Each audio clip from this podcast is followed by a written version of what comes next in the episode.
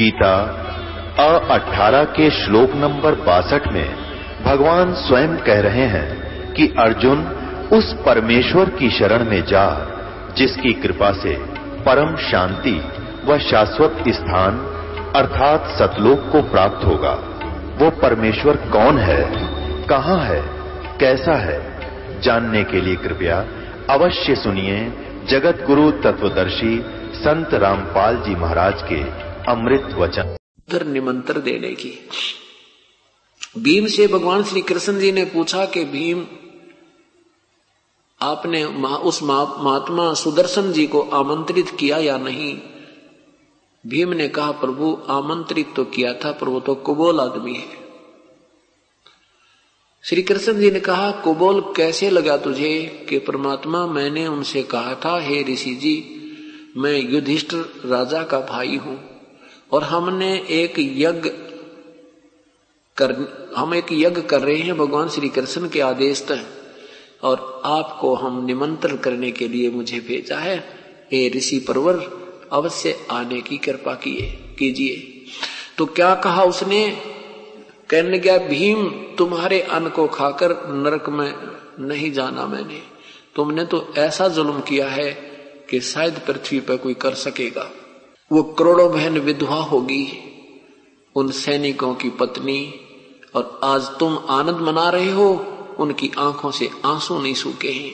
उनके बच्चे अपनी माँ से लिपट कर पूछ रहे हैं, हमारे पिताजी कब आएँगे माँ? माँ कहती है, बेटा, अभी छुट्टी नहीं मिली है। और फिर ये कहकर बच्चों को एकांत स्थान में जाकर माँ बुरी तरह रो रही है। उधर से बच्चे भी अपनी माँ के ऊपर बैठ, चिपट कर लो, रो रहे होते और थोड़ा सा बड़ा बच्चा है वो कहता है कि अब के पिताजी आ जाएँगे तो उनको कह दूँगा तुम मत जाना मिलिट्री में। हम मैं जाऊँगा मिलिट्री में पिताजी। आपके पीछे से मेरी माँ बहुत रोती है। ऐसे कहकर वो सारा हाहाकार मचा, मचा रहे हैं। और कहा यदि तूने तुमने मुझे बुलाना है तो ऐसी ऐसी सौ अश्वमेघ यज्ञ का फल मुझे संकल्प कर दो तब तुम पापियों का अन्न आहार करो? अब श्री कृष्ण जी ने कहा, तूने क्या कहा? भीम कहने लगा कि मैंने आपकी और भैया की शर्म थी, नहीं तो उसको बोल आदमी को मैं कूट कराता उसने मेरी ऐसी बेइज्जती की है। श्री कृष्ण जी ने कहा कि नादान, संत के प्रति ऐसी बातें करना भी तुझ पाप का बागी होगा। संत किसी के अहित में नहीं होते। और संत जितना भी कड़वा होता उतना ही आपके हित में होता है। उस संत ने जो कहा, वो बिल्कुल सच कहा है। और चल उसे क्षमा याचना कर। अब मरता क्या नहीं करता? संसार में बेजती हो रही है, शंख बज नहीं रहा, दुनिया कह रही है कि इनके पाप गने हैं, हम क्या करें? वो मंडलेश्वर वहाँ बैठे, कहते हम क्या करें? इन्होंने पाप ही जुलम ही बहुत किए। नहीं तो शंख बज नहीं जाना था। श्री कृष्ण जी ने भी तो भोजन खा लिया, इससे क्यों नहीं बजा अब अपने अपने पाले से गेंद फेंकने के लिए कुछ ना कुछ तो अटकलबाजी हर इंसान लगाता है। श्री कृष्ण जी ने कहा कि चलो तुम पाँचों पांडव और मेरे साथ चलो। रथ में बैठा कर प्रभु साथ लेकर चल पड़े। एक किलोमीटर, दो किलोमीटर की दूरी पर रथ रोक दिया। वहीं छोड़ दिया। कहता, जूते यही निकाल दो। और वहाँ से नंगे पैरों झोपड़ी की तरफ़ प्रस्थान किया पाँचों ने उधर से सुदर्शन जी को पता था कि इनका काम बने नहीं, इन, क्योंकि जिन महापुरुषों की ये ओट लिए बैठे हैं, जिन भगवानों की ये शरण लिए बैठे हैं, उनसे ये अनमोल काम नहीं हो सकता। तुम कौन राम का जपते जापम तात कटे ना तीनों तापम। अब पता था सुदर्शन जी को कि वो आएँगे, फिर सिर में दर्द करेंगे। अपनी झोंपड़ी छोड़कर चल पड़ा कि पंद्रह दिन में आऊँगा। ऐसी लंबा टूर बना के प्रोग्राम।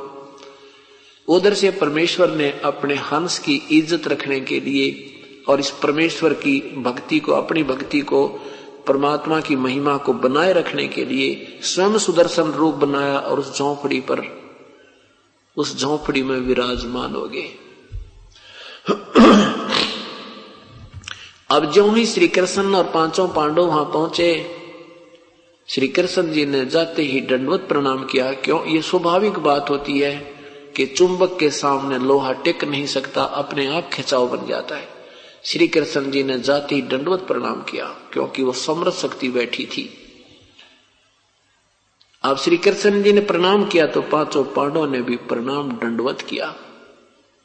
सुदर्शन रूप में प्रभु खड़े हुए और कहा कि हे त्रिलोकी नाथ और हे नरेश, पृथ्वीपति, आज मुझे क्यों शर्मिंदा कर रहे हो? मुझ गरीब को क्यों प्रणाम कर रहे हो?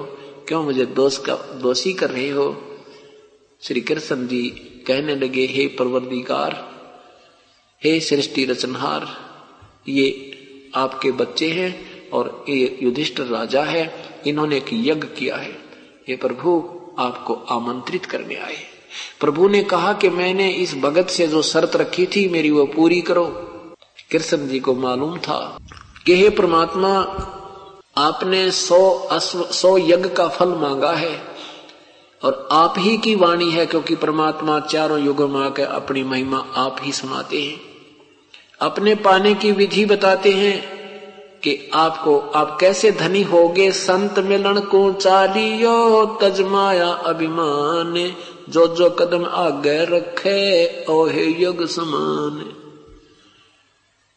कि जो प्राणी पूर्ण संत के दर्शन के लिए, सत्संग श्रवण के लिए, मिलने के लिए और विनम्र भाव से आते हैं, अपनी पद और अपने अहम जो भी धन का अहम है, किसी प्रकार का उसको है।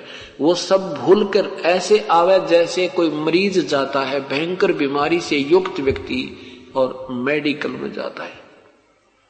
उस समय उसको याद नहीं रहता तो किस पोस्ट से संबंधित है, उसको याद रहता तो एक मरीज़ है।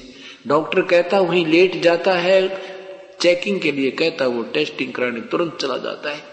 उसमें कोई मन में विक्षेप नहीं आता।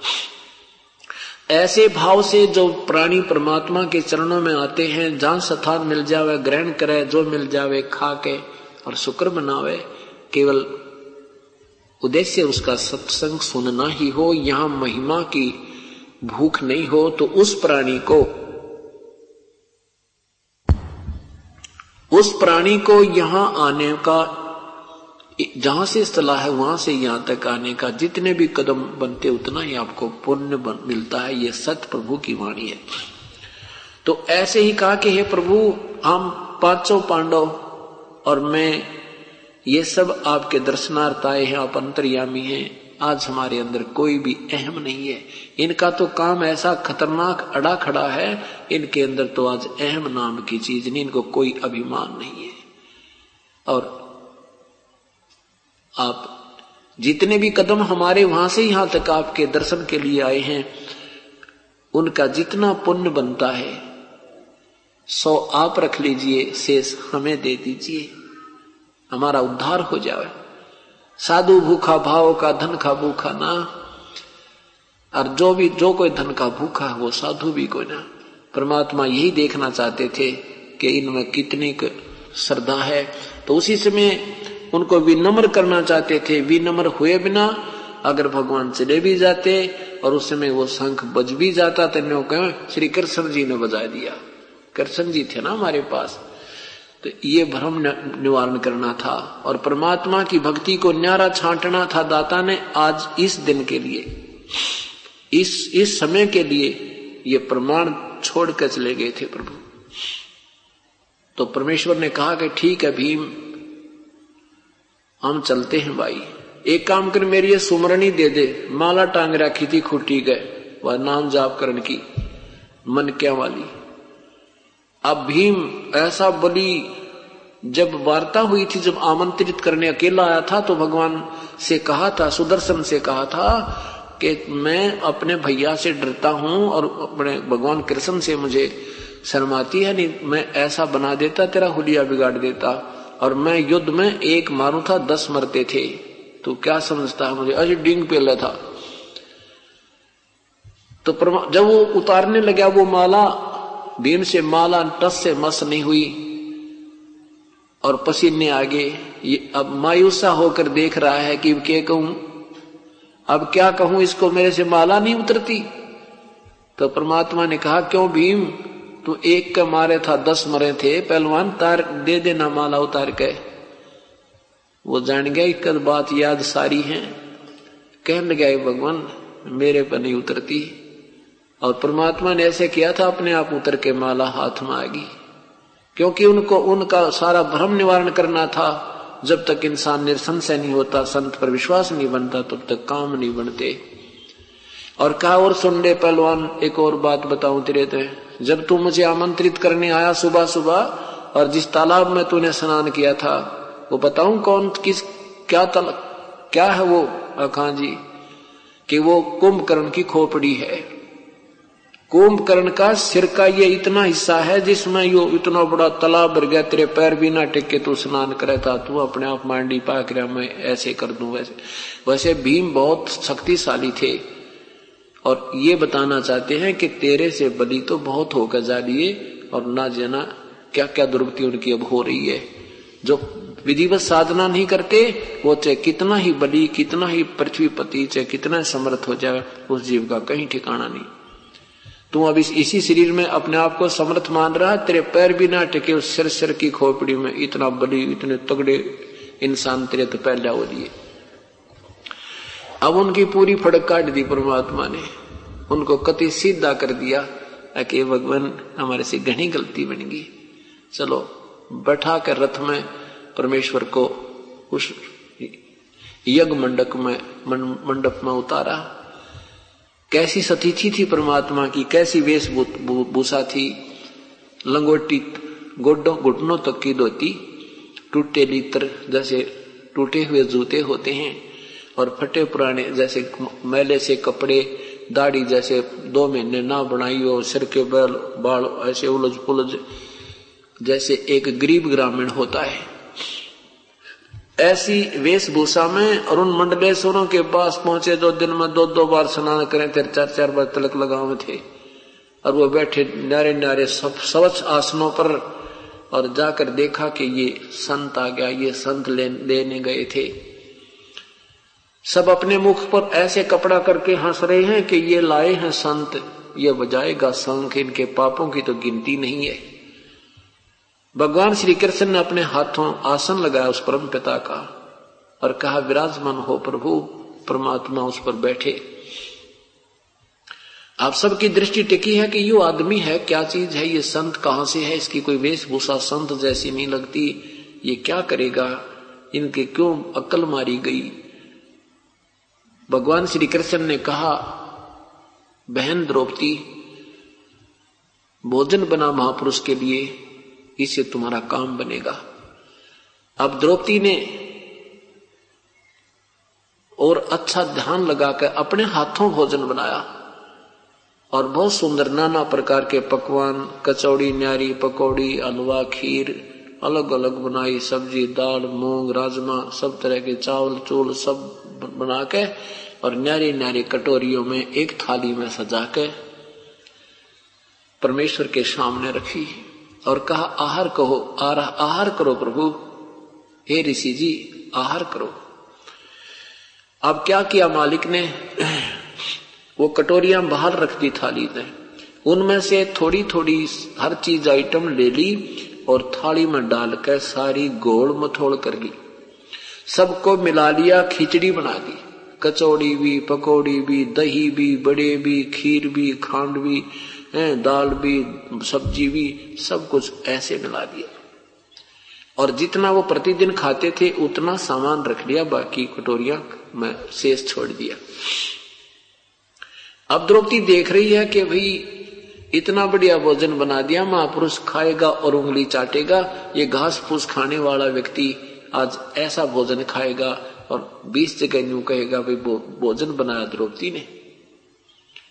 तो बहन की एक कुदरती आदत होती, एक कुदरती स्वभाव होता है, एक शिष्टाचार के नाते कि कोई अतिथि आ जावे तो उसके लिए प्रतिदिन आहार बनने से भी न्यारा एक स्वादिष्ट भोजन और अच्छा भोजन तैयार करती हैं।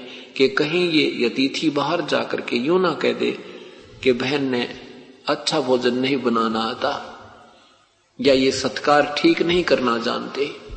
इस उद्देश्य से द्रौपदी ने दो घंटे तक धुमे में लकड़ी से आग जला जला कर खाना बनाया और उसने, उम्मीद तो क्या थी कि ये सराहना करेगा, खाता खाता भी यूँ कहेगा, भी कमाल कर रखा है।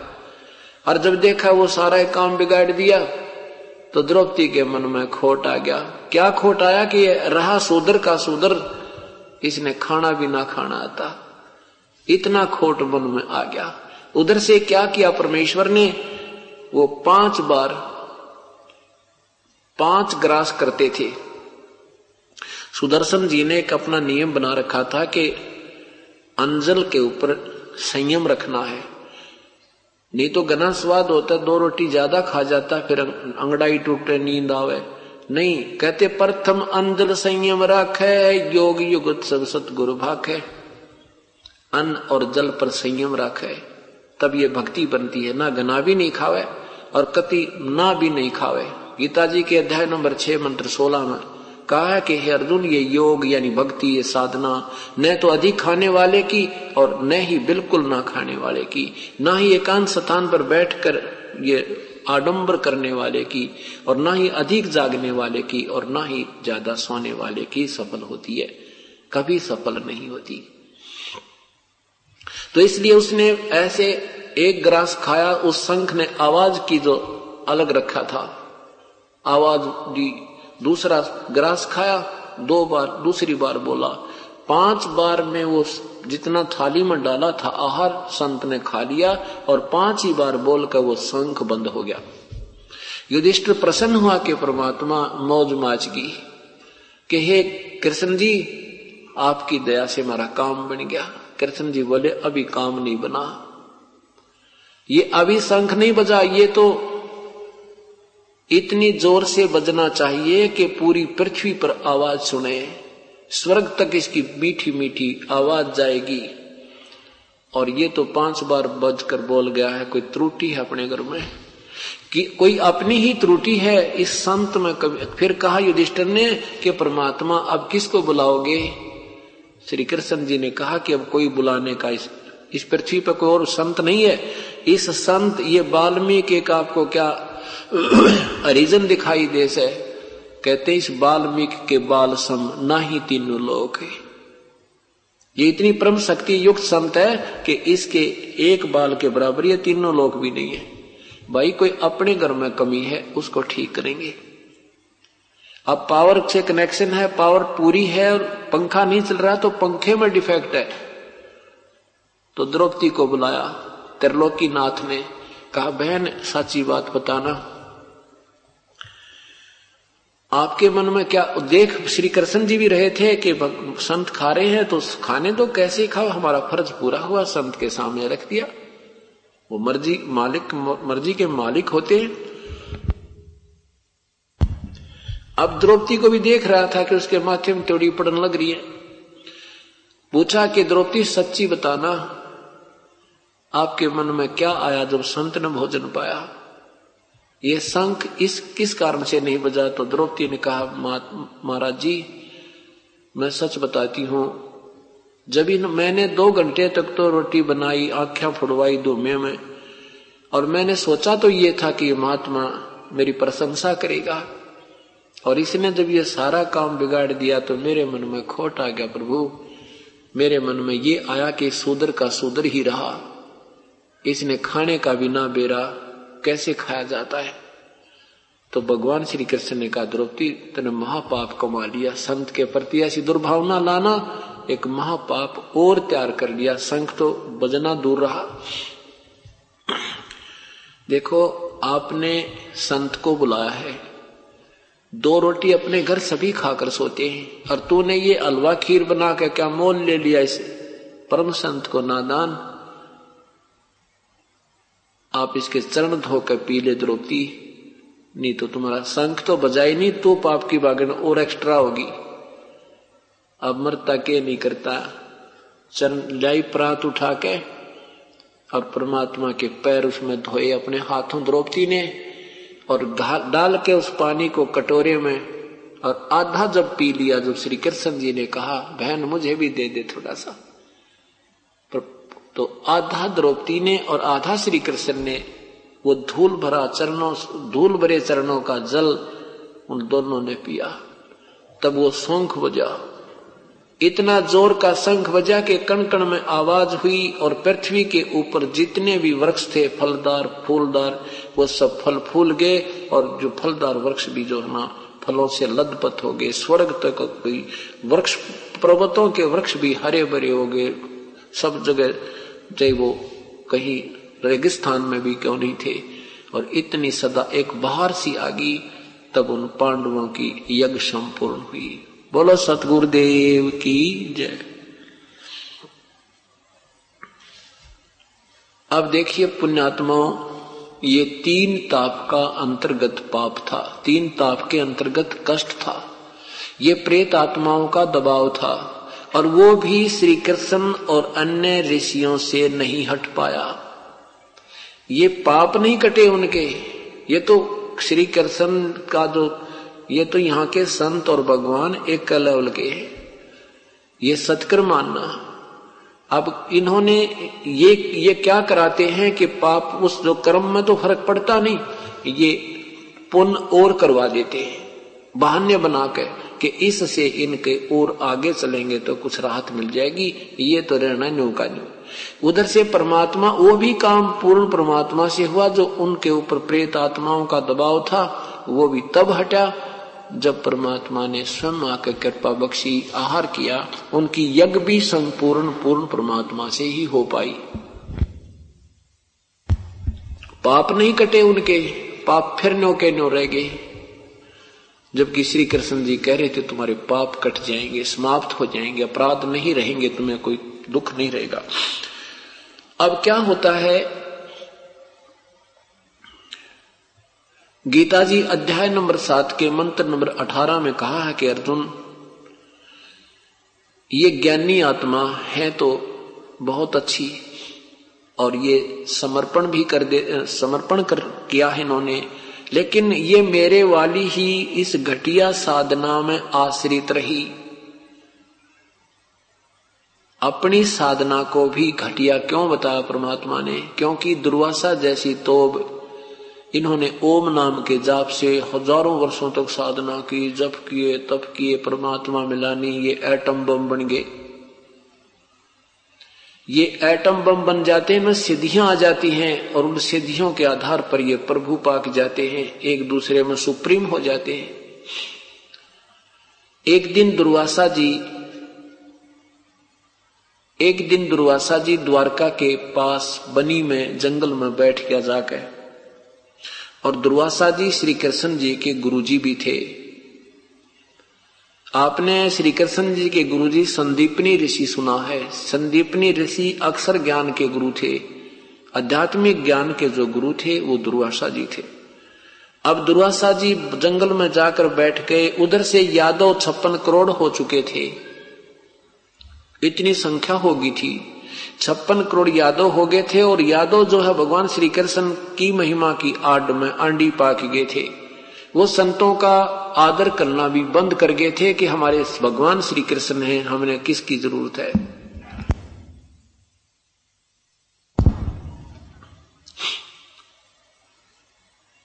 अब पूरी नगरी में, द्वारका नगरी में ये चर्चा होगी कि एक महापुरुष दुर्वासा जी आए हैं और वो ऐसे महापुरुष हैं, वो ऐसे सिद्धि युक्त हैं, भूत भविष्य की जानते हैं, वर्तमान भूत भविष्य तीनों कालों के ज्ञाता हैं। तो वहाँ द्वारका के व्यक्तियों में अभिमान हो ही रहा था तो उन्होंने सोचा, कुछ एक व्यक्तियों ने मिलकर सोचा, चल दुर्वासा का जाड़ा लेकर आते हैं। दुर्वासा की परीक्षा करते हैं। क्या किया कि श्री कृष्ण जी के पुत्र प्रधुमन को एक स्त्री रूप बनाया आर्टिफिशियल स्त्री के बनावटी अंग और गर्भवती स्त्री का रूप बना लिया। प्रदुमन के पेट पर एक लोहे की छोटी सी कढ़ाई बाँध दी और उसको पीछे से रस्सी से बाँध दिया। ऊपर का एक लोगड़, ये रुई होती है, ये लपेट कर और ऊपर का कपड़ा बाँध दिया कि जैसे हाथ उठला भी देखे तो सख्त नज़र ना आवे। और फिर उसको घूंघट करवा के और गुदरियों जैसे कपड़े पहना के और एक उसका नकली पति बना लिया, एक और ले जाकर बीस तीस व्यक्ति वहाँ पहुँच के दुर्वासा जी के पास। दुर्वासा जी से कहा कि, हे ऋषि जी, हमने सुना है, आप भूत भविष्य वर्तमान की सब जानते हो।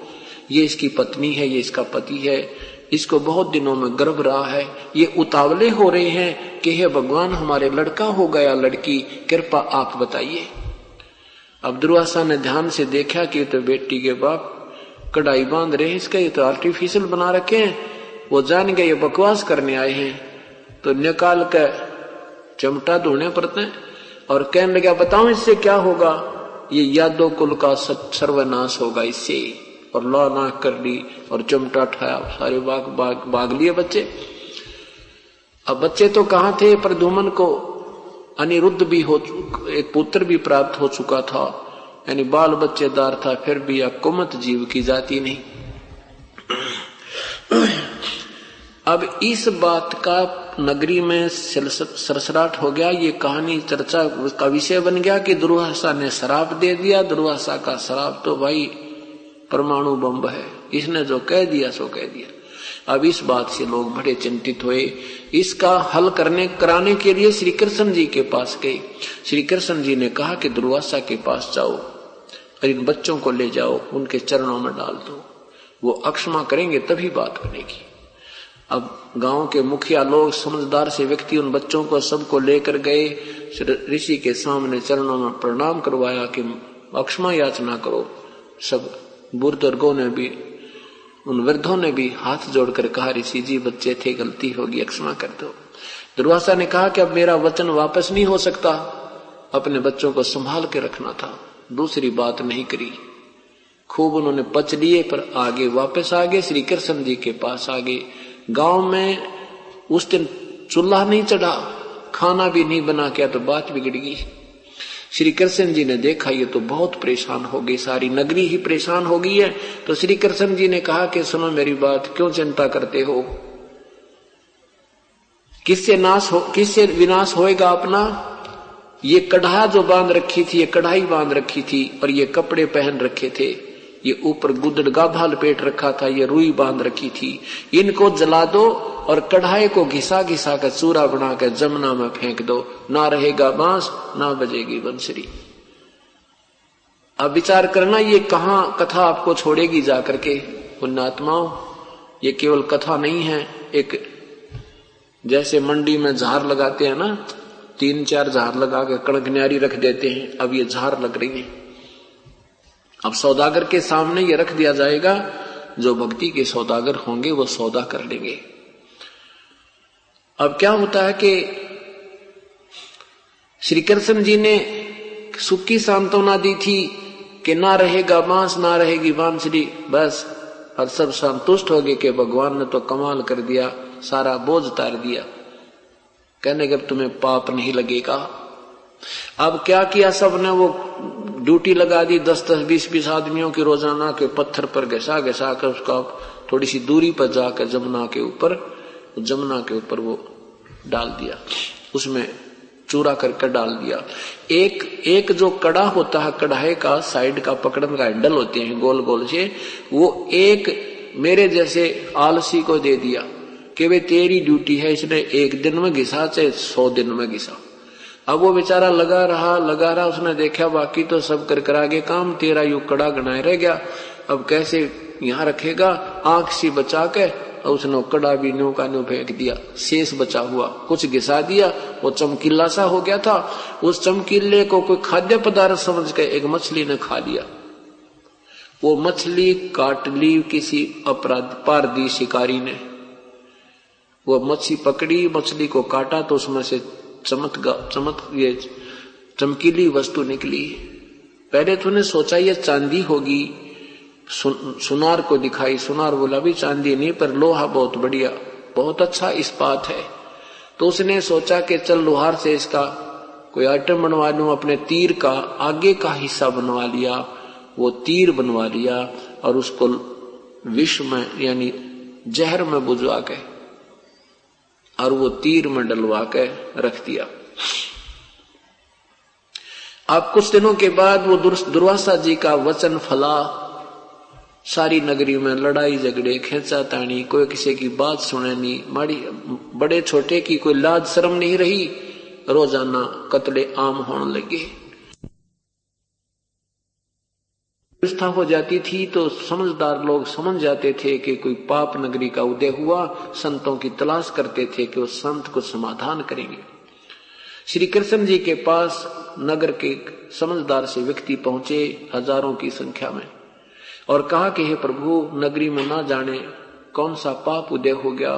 कोई बड़े छोटे की बात रही नहीं, जरा सी बात होती है, मार ही डालते हैं। ये क्या हो गया प्रभु? श्री कृष्ण जी ने कहा, भाई, के बताऊँ? जो दुर्वासा जी का श्राप है ना, अब वो प्रफुल्लित हो रहा है। वो श्राप हमें आपको दुखी कर रहा है। वो श्राप अब प्रभावी हो रहा है। तो सब कहा, सबने पूछा, प्रभु, फिर इसका इलाज क्या हो? क्या समाधान हो? श्री कृष्ण जी ने कहा, तुम यूँ करो, सारे के सारे यादव, वहाँ जहाँ पर कड़ा के साकर डाला था ना वो स्थान बता दिया प्रभास क्षेत्र में। प्रभास क्षेत्र में जाकर बहुत दूरी, दूर पड़ा था वहाँ से। प्रभास क्षेत्र में जाकर और बात छोटे से लेकर बड़े तक जमुना में स्नान करके आओ, तुम्हारा पाप खत्म, वो साप खत्म हो जाएगा। दुर्वासा का साप नहीं रहेगा और सारे स्नान करना सब मतलब जो है मेल उनको, यानी पुरुषों को बच्चे से लेकर और बड़े तक पुरुष पुरुष नाकाओ सारे। अब अब अपने छोट नवजात शिशुओं को भी ले गए जो दो दिन के थे क्योंकि मेरे बेटे पर श्राप ना रह जा। एक श्री कृष्ण जी के आदेश से सारे यादव यानी मेल, पुरुष, नर, वो सारे ले गए और वहाँ पहुँच गए जहाँ पर वो कड़ा घिसाकर वो चूरा डाला था लोहे का। उससे क्या हुआ कि एक तीखे पत्तों का घास उग गया उस कड़े के, उस कणों से। अब यह अनहोनी काल भी तो कसूती चीज़ है। अब वो एक तीखे पत्तों का जैसे ईख होता है, ईख जैसे, से भी तेज जैसे कुसा होती है, या डाब जिसे बोलते हैं। उस कुसा जैसे पत्तों का मोटे मोटे पत्तों का लंबा लंबा घास उग गया। अब वहाँ मनमुटाव गाँव नगरी में चल ही रहा था। पांडवों को उनका यादों का रस्ते में भी गुरतुर होती जावे थी। वहाँ जाकर के स्नान करें और बाहर आवे आते ही गुट्टम गुट्टा हो जावे। स्नान तो पहले करें कि साप ना रह जावे। और उस शराब स्नान करके बाहर आवे, आपस में मुक्का मुक्का घास को उखाड़ कर ऐसे मार दें। एक दूसरे के गर्दन से लपेटा आ जावे, ऐसे खींच दे, तलवार की तरह कट के दूर हो जावे। छप्पन करोड़ यादव आपस में लड़कर मर गए उस गंग, जमुना के। उस घाट पर जहाँ श्री कृष्ण जी ने कहा था, तुम साप मुक्त हो जाओगे। वहाँ साप तो नहीं मुक्त हुए, लेकिन यादव साप हो गए। अब उधर से श्री कृष्ण जी को पता लग गया कि वो तो कट गए रोग सारे का। अब स्वामी श्री कृष्ण जी द्वार का त्याग कर वहाँ पहुँच गए। एक वृक्ष के नीचे बैठ के दो पैर ने जाके लेट गए और पैर के ऊपर पैर ऐसे रख लिया। एक घुटने पर दूसरा पैर रख लिया। पंजा सामने हो जाता। पंजा जिसमें था, उसमें पदम था। एक पैर में भगवान के में पदम था। पदम ऐसा होता है जैसे खाल के अंदर कोई लाल डाल रखा हो। उसमें इतनी चमक होती है जैसे सौ के वाट के बल्लभ में होती है और दिन में वो चमक चमक दिखाई देती है, उसकी रोशनी नहीं दिखती। तो उधर से वो शिकारी जिसने वो कड़ा, उस कढ़ाई का, कड़े का तीर बनवाया था, एरो बनाया था, विषाक्त तो उसको लेकर और घूम रहा है। दोपहर तक उसको कोई भी शिकार नहीं मिला, शिकारी था वो। उसने सोचा, चल इस वृक्ष के नीचे विश्राम कर लेता हूँ, गहन पत्तों की छाया है, बाद में देखूँगा, दोपहर का समय हो गया है।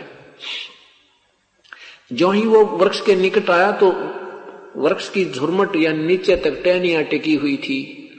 उन झुरमटों में कह देखा कि एक चमक आ रही है किसी वस्तु की।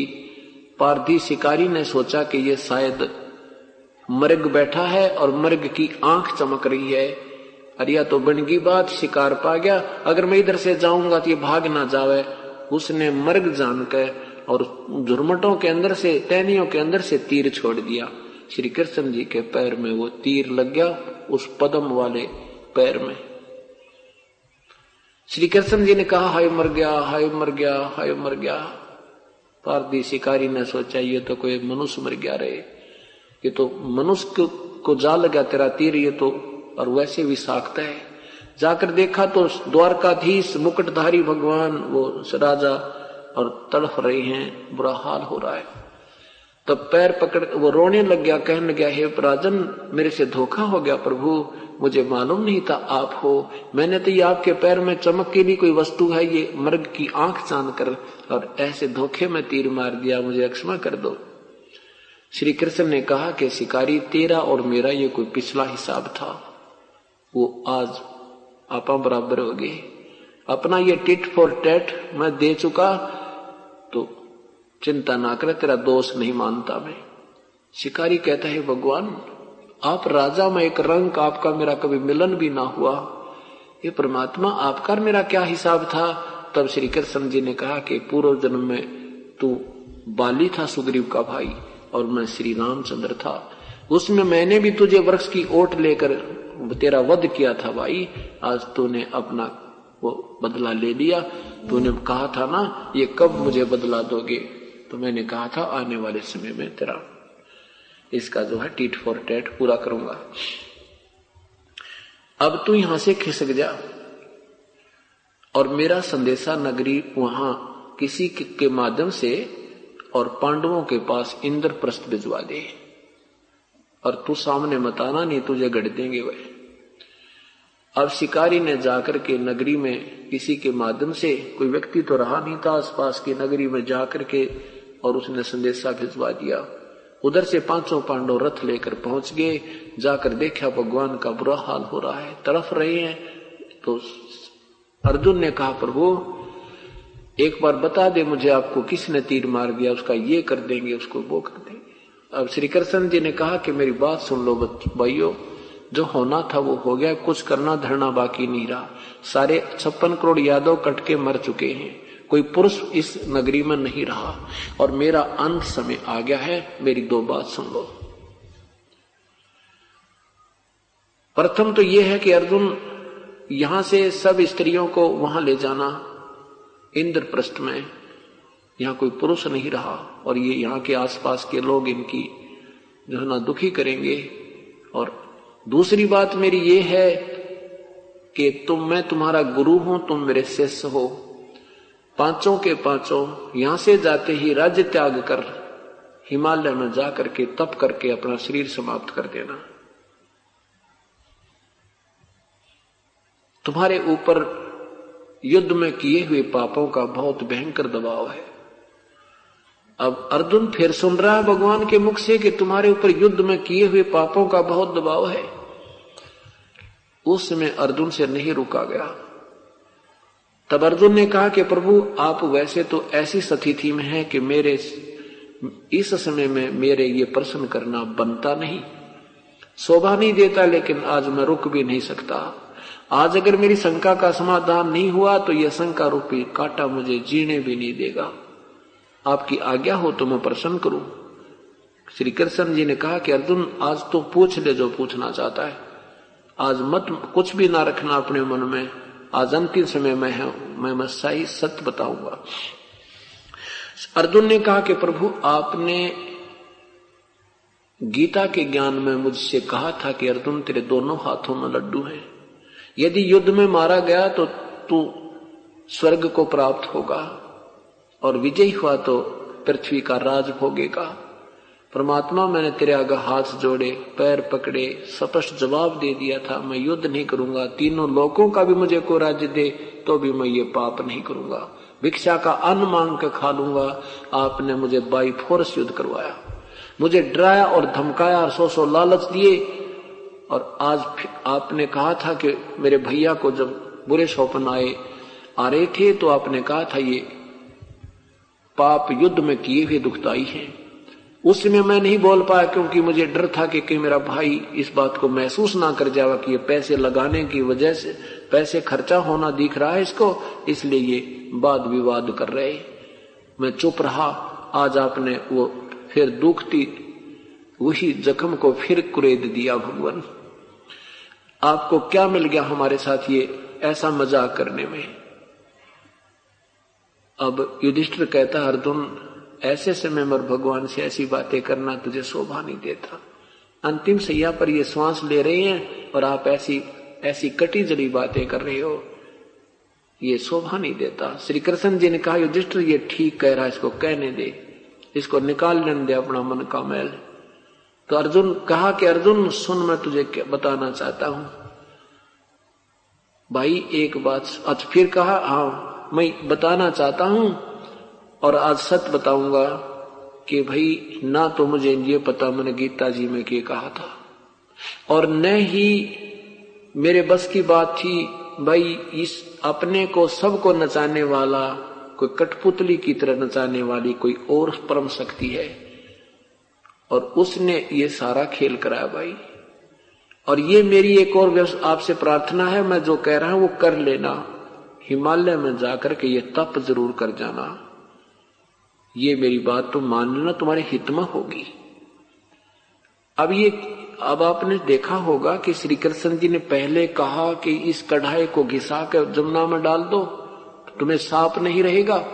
फिर जब वो आपस में लड़ने मरने को तैयार हुए तो कहा, उसमें स्नान कर लो, जमुना में तुम्हारा सांप कट जाएगा और सारे लेके जाना। पुण्यात्माओं, अभी तक ये तुक्केबाज मिले हमें। इनके पास समाधान था नहीं, पर गुरु पद पर आने के बाद कुछ अटकलबाजी ना लगाओ तो चेले टूट जा गंगा में स्नान करो, सरहद निकाल दो, फलाना कर दो, पिंड दान कर दो, हैं? ऐसे कर दो, पाँच सौ लत्ते रख दो, मंडी बना दो खेत में, एक मंदिर बना लो, तुम्हें लाभ हो जाएगा। ये जंत्र इतना जाप कर दो, इसमें इतना जाप कर दो, फिर उसे भी काम नहीं बनता है। तो कहते, व्रत रख लो एक व्रत रख लिया, सोमवार का, मंगलवार का भी रख लो, न्यू बढ़ाएँगे इनसे कोई होना जाना था नहीं। हाँ श्री कृष्ण जी ने इतना ज़रूर करा दिया कि जैसे उन्होंने वहाँ तप किया हिमालय में, उसका पुण्य अलग मिलेगा। लेकिन युद्ध में किए पाप पांडवों को भोगने पड़े। क्या हुआ? अंतिम संस्कार करके श्री कृष्ण जी का भी और सब पांडव, यादवों का। वो चारों पांडव तो पहले आ गए। पीछे से अर्जुन सब गोपनियों सब स्त्रियों को लेकर इंद्रप्रस्थ को आ रहा था। रस्ते में बीलों ने उनको, अर्जुन को घेर लिया। अर्जुन से वो युद्ध, वो धनुष नहीं चला जिसके आधार पर, जिसके द्वारा उसने महाभारत में विजय प्राप्त की थी। वो गांडीव धनुष भी उसके पास था और वही अर्जुन था। उन भीलों ने, वहाँ के जंगली लोगों ने उसको पीटा। अर्जुन पर हथियार नहीं उठा, वो युद्ध, वो तीर नहीं चला। और गोपनियों को लूट ले गए उनके हार तोड़ ले गए कुछ एक औरतों को भी ले गए और अर्जुन खड़ा खड़ा देख रहा है। अब अर्जुन कहता है कि सचमुच ये कृष्ण बहुत छलिया था, इसने हमारे साथ धोखा ही धोखा किया। जब मुझसे युद्ध करवाना था, तब तो उसने मुझे इतनी शक्ति दे दी कि एक तीर मारू था, एक लाइन में दस मर जाया करते थे। और आज वही हथियार और वही अर्जुन ये भगवान मेरा हाथ भी नहीं उठ रहा। और मैं खड़ा खड़ा पिट रहा हूँ। ये बहुत सलबाज व्यक्ति था। यहाँ परमात्मा कहते हैं, कबीर साहब, के ना तो श्री कृष्ण सलिया थे तुम मूल को नहीं जानते। इस सब की जड़, ये काल ज्योत निरंजन है। इसी ने शक्ति प्रदान की थी। और कृष्ण जी हर की तो सुखी महिमा बन रही थी। और ये जीव दाब जाते थे। हाँ हाँ और इनसे होना जाना कुछ था नहीं। अब वो बदनामी के कारण और बन गए, लेकिन वो करने वाला ये काल ही था। उसके बाद क्या हुआ कि जाते ही पाँचों पांडव इंद्रप्रस्थ को त्याग गए राजा परीक्षित को अपने पोते को राज्य दे दिया, अभिमन्यु के पुत्र को। हिमालय में जाकर के सारा शरीर, सह शरीर समाप्त हो गए। गल गया उनका शरीर वहाँ पर, वो मर गए। युधिष्ठिर का केवल पंजा पंजा गला था, वो उसी शरीर में अपने ऊपर चला गया। ऊपर जाकर के क्या हुआ कि ये पाँचों पांडव जो थे, युधिष्ठिर जो था, ये धर्मराज का बेटा था। अर्जुन था, ये इंद्र का पुत्र था। और भीम पवन देव का बेटा था। अनकुल और सहदेव, ये अश्वनी देव के पुत्र थे। ये यहाँ एक फ़िल्म बनाने भेजे थे काल ने ये हीरो बन के आए थे। और जैसे एक करोड़पति का बेटा रिक्शा पुलर का काम करता है, फ़िल्म के अंदर एक रोल कर रहा है और हम उसके तरस कर रहे हैं, देख इतना गरीब है और हम वहाँ लुट रहे हैं, उसकी देख कर उस बनावटी फ़िल्म को और वो बीस लाख की गाड़ी में अपने कारों में घूम रहा होता बॉम्बे में। वो रिक्शा पुलर नहीं था। ये जो ये एक फ़िल्म बनवा दी काल ने हम इनकी महिमा गा गा कर पागल हो गए और ये वहाँ ऊपर नरक में ठोक दिए गए। ये वहाँ से हीरो बनाकर भेजे थे, फिर भी यहाँ पर कहते, पृथ्वी ऊपर पग जो धारे और करोड़ जीव एक दिन में मारे। या नियम है इस यहाँ के भगवान का, जैसे कर्म करेगा, दोनों भोगने पड़ेंगे। पुण्य अलग अकाउंट है, पाप का अलग अकाउंट है। इसमें कोई चेंज नहीं होता, जब तक पूर्ण परमात्मा की शरण और ये सतनाम हमें नहीं मिलेगा। उधर से चारों पांडव और सब कुंती कांति सब नरक में ठोक दी। युधिष्ठर जी को अपना धर्मराज ले गया। वहाँ जाकर स्वर्ग में घूम कर देखा, मेरे भाई कहाँ हैं? उसको बताया गया, तेरे भाई नरक में पड़े उन्हें पाप गणे करे थे युद्ध में। युधिष्ठिर जी ने कहा, मैं दर्शन करूँगा। वहाँ जाकर देखा, हा, कार मचरी है, सब रो रहे हैं, हमें बचा ले भैया, बचा ले भैया। तब युधिष्ठिर जी ने कहा कि इन मेरे भाइयों को निकाल दो नरक से। धर्मराज ने कहा कि, बेटा, ये तेरे भाई नहीं है तो मेरा बेटा है। ये अन्य देवताओं के पुत्र हैं न ज़्यादा जुल्म कर दिए, ये पाप के भागी हैं, इसमें कोई फेर बदल नहीं हो सकता। ये तेरे भाई नहीं है, लेकिन फिर भी काफ़ी सैकड़ों वर्ष इकट्ठे रहने से ममता बन गई, ये भी काल का जाल है। युधिष्ठ ने हट कर दिया कि या तो मुझे नरक में डाल दो, नहीं तो इनको बाहर निकाल दो। धर्मराज ने कहा, बेटा, जिद ना करे तू, क्यों अपनी कमाई बिगाड़े? युधिष्ठ कहने लगा, नहीं ये, इन इन्होंने मेरे मेरे लिए वहाँ जाने क्या क्या किया है? क्या मैं इनके लिए ऐसा नहीं कर सकता? युधिष्ठर ने, धर्मराज ने कहा कि तू अपने पुण्य संकल्प कर दे बेटा, तब ये बाहर आ सकते हैं। युधिष्ठर ने अपने पुण्य संकल्प कर दिए। उस युधिष्ठर के पुण्य देने से पाँचों पांडव कुंती द्रौपदी बाहर निकाल दी। और जब तक इस युधिष्ठिर के दिए हुए पुण्य उनके साथ रहेंगे, तब तक वो स्वर्ग रहेंगे। वो पौन क्षीण होते फिर नरक में ठोके जाएँगे, युद्ध के पाप उन्हें भोगने पड़ेंगे। उसके बाद क्या होता है कि अर्जुन को तो पवन, अर्जुन को युद्ध, इंद्र ले गया अपने बेटे को, भीम को ले गया पवन देव, अश्वनी देवता अपने पुत्रों, नकुल और सहदेव को ले गया युधिष्ठ रह गया अपने पिताजी के पास। तो ये परमात्मा ये बताना चाहते हैं कि तुम जिन भगवानों की ये लीलाएँ पढ़ा करते थे, जिन महाभारत को पढ़कर तुम एक प्रसन्न होते हो, ये एक बनावटी फ़िल्म है। बनावटी मीन वैसे यहाँ तो ओरिजिनल थी और हमें यहाँ धोखा देने के लिए इस काल ने इन महापुरुष एक वहाँ से तो भेजे थे ये बहुत अच्छे पुण्यकर्मी प्राणी। और उस पुण्यकर्मी प्राणियों को सहयोग मिलता, उनकी विजय होती है। और फिर वो उनकी भी दुर्गति और यहाँ भगवान श्री कृष्ण जी की भी दुर्गति आपके समक्ष है। तो यहाँ परमात्मा बताना चाहते, तुम कौन राम का जपते जापम तात कट न तापम? तो इसलिए क्या बताते हैं, समर्थ का शरणा गहो रंग होरी हो, कदे ना हो अकाज राम रंग होरी हो। उस समर्थ का शरणा गहो रंग होरी हो, सदा सुखी रहोगे और कोई तुम्हें दुख नहीं होगा और पूर्ण परमात्मा की प्राप्ति होगी, आत्म कल्याण होगा। बोलो सतगुरुदेव की, राम नाम रटते रहो, जब तक घट में प्राणी कब हो तो दीन दयाल के बिनक पड़ेगी कान? कबीर लोट सको तो लोटियो, राम नाम की लूटी। पीछे फिर पछताओगे प्राण जहांगे छोटे। नहीं भरोसा देही का। विंस जावे छिन माई श्वास उसास नाम जपो, और यतन कछुनाई श्वास में नाम जपो, व्यर्था श्वास मत खो। ना जाने इस श्वास को आवण हो कि न हो। वो पृथ्वी पति चकवे गए, जिनके चक्र चलन थे। रावण सरीखे कौन गिने, ऐसे गए अनंत।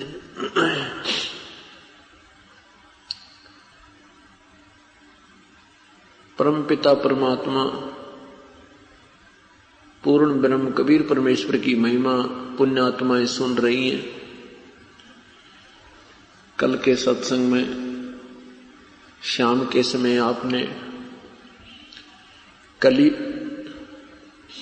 द्वापर युग में करुणा में नाम से परमेश्वर अवतरित हुए थे, स्वयं प्रकट हुए थे। उसमें कुछ एक पुण्यात्माओं का उद्धार किया था। जिनमें से मुख्य दो तीन के विषय में आपको कल बताया। एक भगतमती, इंद्रमती, जो राजा चंद्र विजय की रानी थी।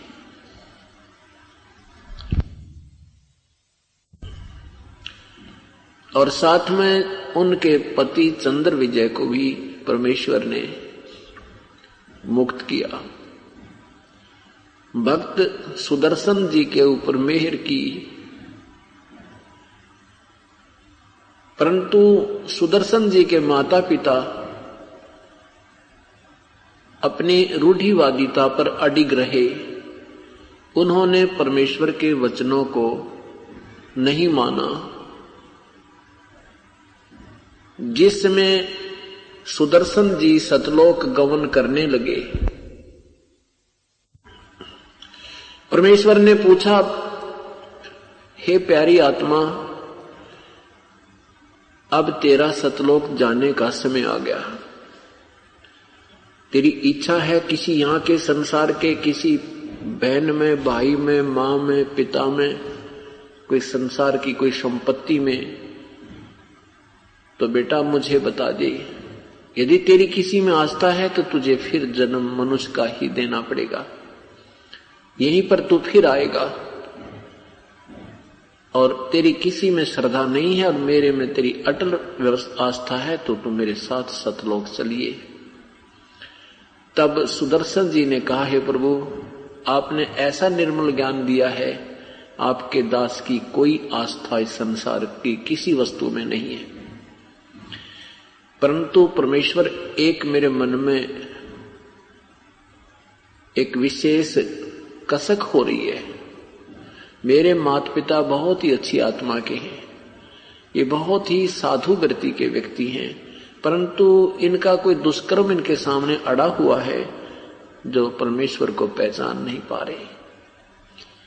मेरी आपसे प्रार्थना है ये मेरे दाता, कभी इनको मानव शरीर मिले इनको भी सद्बुद्धि देना, दाता चरणों में लेना।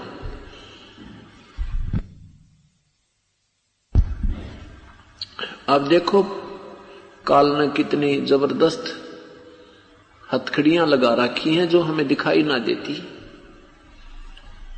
मोह ममता की बेड़ी लाके जड़ कर्म गले में तोक दिए। ये मोह ममता की बेड़ी बाँध लगा रखी हमारे। देखो कितना जाल कर रखा है। जब व्यक्ति वृद्ध हो जाता है और बच्चे बड़े हो जाते हैं तो बड़े और बड़े व्यक्ति की और छोटे विचारों, छोटे जवान लड़के की या लड़की की कभी विचारधारा आपस में मेल नहीं खाती। और उनमें ज़रूर कुछ थोड़ा बहुत मन मुटाव बना रहता है।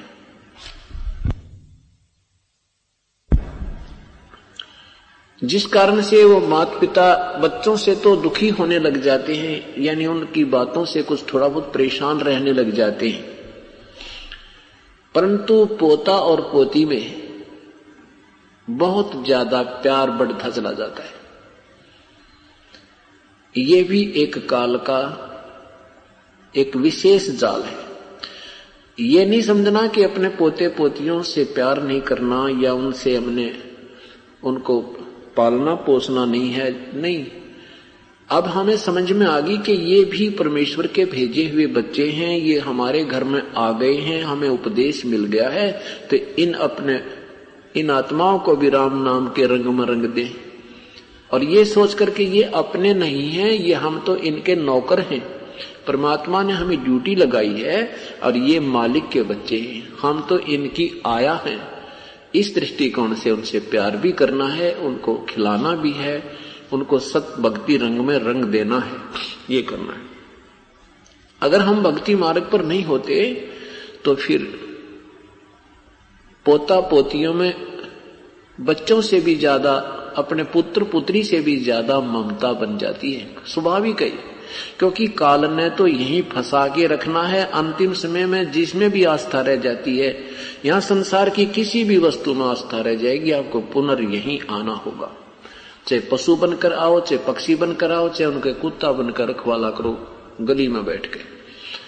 तो परमात्मा ये तत्व ज्ञान के आधार से हमें समझाना चाहते हैं कि कोट जन्म तरह ब्रह्मत हो गए कुछ ना हाथ लगा रे तो कुकर सुकर खरबा बोरे, कौवा हंस बगारे। अब इन बातों को याद रखेंगे तब हम यहाँ से चलेंगे आगे को।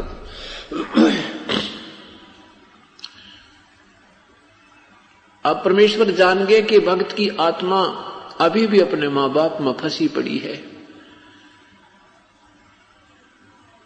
क्योंकि उनके माता पिता तो मर चुके थे। उनके और उस सुदर्शन जी के माता पिता चले गए थे, श्री त्याग चुके थे। अब जब स्वदर्शन जी शरीर त्यागने लगे, तब कहा था ये प्रभु, मेरे माता पिता को कभी मनुष्य शरीर प्राप्त हो तो अपने चरणों में लेना। वो बहुत ही अच्छी बहुत ही अच्छे साधु स्वभाव के व्यक्ति थे, पर उनका उनका कोई दुष्कर्म था जो आपके चरणों में वो नहीं आ सके।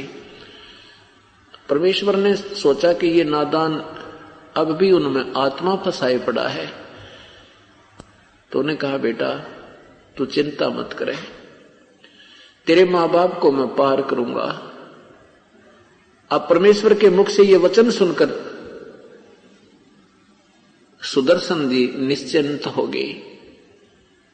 मालिक को पता था कि अब भी इसमें एक बेड़ी और भी बाकी है काल की। अब जब परमेश्वर ने कहा कि तेरे माँ बाप ने पार करूँगा, बेटा, तू चिंता मत करे। तब काल का जाल ढीला हो गया और सुदर्शन जी की परमात्मा ने मुक्ति की। अब वही वो जो सुदर्शन जी के माता पिता थे, वो थोड़ा मंदा कर भी अगले जीवन में मनुष्य शरीर प्राप्त किया, एक ब्राह्मण और ब्राह्मणी का उनका जन्म हुआ। दोनों का शादी संयोग हुआ, परंतु पुत्र कोई नहीं हुआ। परमात्मा तीन चार वर्ष की उम्र की का रूप धारण करके उनके द्वार के सामने सुबह सुबह लेटे हुए मिले। कबीर परमेश्वर। अब उन्होंने बच्चे को उठाया, प्यार दिया, स्नान कराया और फिर नगरी के अंदर सब जगह डंडोरा पिटवा दिया कि किसका बालक है, किसी का बच्चा हो तो ले जाओ। राजा को, वहाँ के कोतवाली को इतलाह दे दी। वहाँ के थाने में भी रिपोर्ट दर्ज करा दी। लेकिन एक महीना, दो महीना, छह महीने कोई नहीं लेने वाला आया। तो फिर उन्होंने सरकार से कहकर उस बच्चे को अपने पास सी रख लिया। बच्चे का को प्यार देने लगे पुत्र वतन में उनका प्यार हो गया। एक दिन परमात्मा ने कहा कि तुम मुझसे नाम ले लो, मैं तुम्हारा गुरुदेव हूँ। अब वो माता पिता कहने लगे, तू छोटा सा बालक, ऐसी बड़ी बात करता है, तू दादा बन गया हमारा। दो चार बार परमेश्वर ने कहा कि तुम हमसे उपदेश लो, तुम यहाँ काल के जाल में फंसे हुए हो, तुम मैं तुम्हारे लिए सतलोक से आया हूँ, पर बालक की बातों पर कौन विश्वास करे? ऐसे ही जैसे आम व्यवहार से कह देते हैं कि तू पिछले जन्म में कोई ब्राह्मण होगा। है? वो उम्र का पैदा हुआ है, अब वो बातें ब्राह्मणों वाली कह रहा तू। एक दिन गुस्से में आकर के ऐसा उस, उसकी वो जो ब्राह्मणी ने ऐसे थप्पड़ लगाने के लिए प्रभु की तरफ़ हाथ किया था अंतर ध्यान हो गए।